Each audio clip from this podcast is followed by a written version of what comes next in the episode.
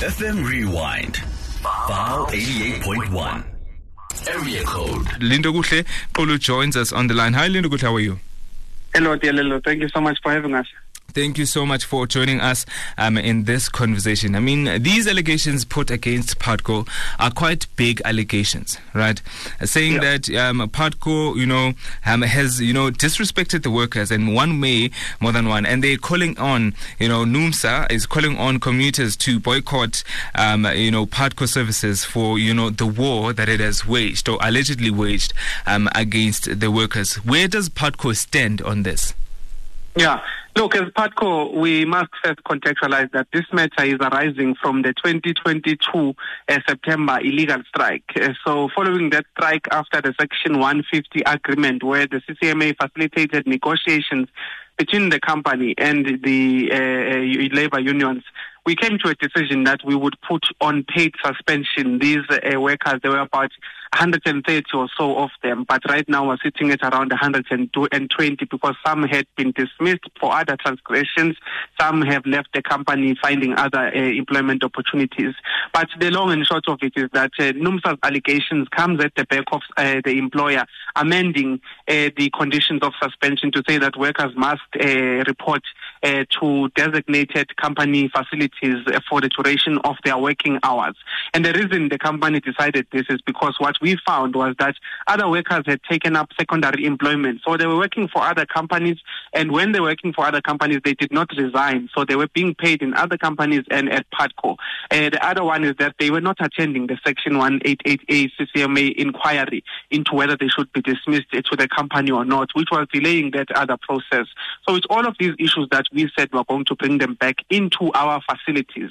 Now, the allegations from NUMSA in terms of saying we are mistreating them or waging a war against them really stems from the fact that they want workers to be on paid suspension and stay at home. And it's quite important to emphasize that when you are on paid suspension, it is at the discretion and at the right of the employer to decide the terms of your suspension. And in this case, we decided that we want them back at work. We want them to be able to be stationed without rendering any services for the duration of their working hours. They are allowed to go out during lunchtime, but they need to come back and then stay until the end of the day when their working hours lapse. So it's that gripe really, NUMSA, that has a problem with. They, they, they want their workers to stay at home, get paid for doing nothing. So that, that's really where the crux of the matter, matter starts.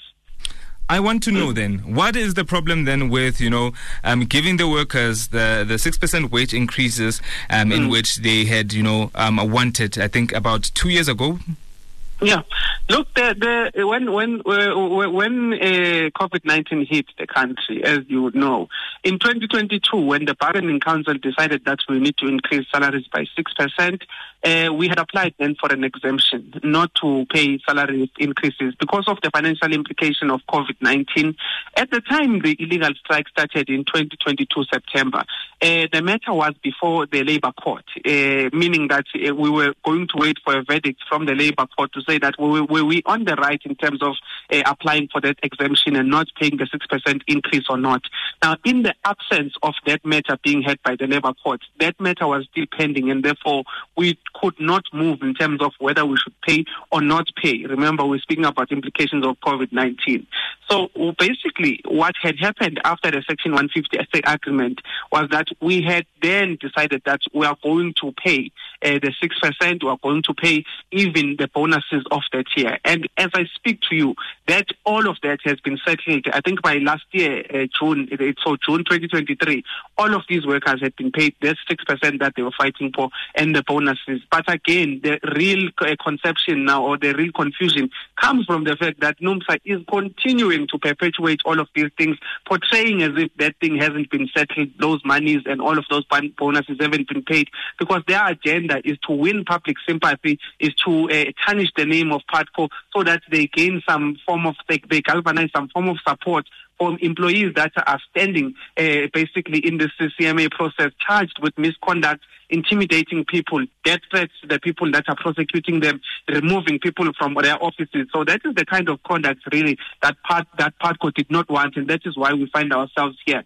But for NUMSA, they have not recognized all of these things. They believe that uh, their members are holier than thou. They should not be prosecuted. And by all means necessary, they are trying to protect them. There are, of course, grievance resolution processes available. You look at the fact that they can go to the CCMA, the bargaining council, they can go to the labor court. They have not explored that. In fact, they've resorted into this uh, theatrics, public theatrics, because they know they do not have a leg to stand on. So NUMSA is doing all it can to just galvanize public sympathy, but they know that we are on the right as a company and that we are continuing with the legal processes. But from their side, they are desperately just trying to protect a cohort of workers that, according to us, should not be uh, considered for employment in places if their behavior is to uh, uh, forcefully and violently uh, conduct themselves. So that is what we are saying as a company to say that we're still going to be steadfast in terms of proceeding with the legal uh, requirements with the CCMA inquiry, but we're not going to give in to this public theatric, this modus operandi by NUMSA to tarnish the name of PUTCO, all in the name of bringing a cohort of workers that have conducted gross misconduct. According to an article by Irvin Jim, um, almost every month, employees at PUTCO are experiencing unlawful deductions, right? We have reports, mm-hmm. or they said that they have reports where some members have been paid amounts um, of, or short amounts rather, um, of uh, 3,000 or in some cases 6,000. And when workers inquire about these deductions, PUTCO management is unable to adequately explain why the, deduct- uh, the deductions have occurred. And if they do explain, they hide, the, according to them, the lie that the workers were off sick and refused to supply an affidavit to confirm the type of sickness that they had had before, and they don't go into the full pay. How true is that? Very much incorrect. In fact, there are two simple explanations for that. First of all, some of the employees did not get paid for days they were absent. Uh, the reason behind this is we said as a company, when we received uh, notes that would uh, be for a long or extended period of time, we then realized that there's a pattern here that we're seeing, and we started investigating the validity of these medical certificates. What the company uncovered was that there were fraudulent certificates that were submitted by these employees, all in the name of staying away from the premises with which they are supposed to report. What we further realized was that when we called some of these practitioners, it was just an ordinary person like I'm speaking to you who, when you call, they say, Hi, are you looking for a medical certificate? Okay, what do you want your sickness to be? Or how long do you want to be off work? Okay, I've populated this document. I'll send you the medical certificate, just send me the money and then I'll send you it. So it was blatant as that. The discovery of the company led to a decision where we said we're going to uh, come up with and implement a verification process for medical certificates. That verification process basically says that if you come and you have a sick note, we're not just going to take that anymore. We're going to give you papers where that medical practitioner will have to fill up the details that were, are required by the company to prove that, in fact, you had a, a, a visited a, an accredited uh, practitioner, and therefore, after that, we're able then to process the payments. Failure to do so, then you are not going to be paid for that particular day. And this is all because we've been receiving a number of uh, fraudulent medical certificates. Even other suspended workers have been uh, dismissed because of this thing. Now, the second one, there was a deduction that was done at, at the beginning of this year, January 2024. So what companies typically do, you know that in December time, when you go towards the festive season, they pay in advance even before the worker would, would be able to work the duration of December because that is the norm with companies. We want people to to be comfortable during their holiday and downtime. But what had happened then was that when we realized that there were employees that were absent without authorization or approved sick leave, we were then able to make corrections to that on the January payroll. So December you would be paid in full, irrespective of the fact that you had banked work or any or you had not shown up for work. But in January the correction then is made in the payroll to say that because we could not deduct in December due to the advance payment in January, we're going to correct all of those. We have a spreadsheet, we have the proof, we have registers that we use these things that the workers would be signing uh, uh, when they get to work, and all of this is privy to NUMSA. To NUMSA, every time the workers are uh, come to work, they sign the register, and we're able to share all of those registers. But again, it's the peddling and perpetuation of lies to try and galvanize the support of the public. Then, if we did something wrong, for example, this uh, issue of the sick leave, they referred to it to the CCMA, but uh, uh, the CCMA had put it on another process. But this other one of saying was deducting money and to, they have not referred it to any uh, uh, any legal avenue, showing you that they know exactly what their employees are doing, they know exactly the reasons behind it, but in the public eye, they'll always then be peddling the lies of saying the monies are being deducted unduly. And mm. all of this we understand as a company. We've seen how NUMSA operates.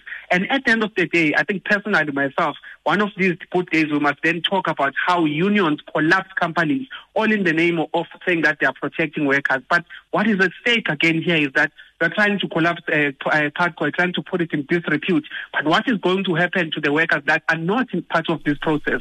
We have 85 members of NUMSA that are faced with this CCMA inquiry, and uh, they are sacrificing the rest of the workers because they want to protect this cohort of workers. So we're not going to allow it as PUTCO. We're going to venture on into in terms of the legal avenues.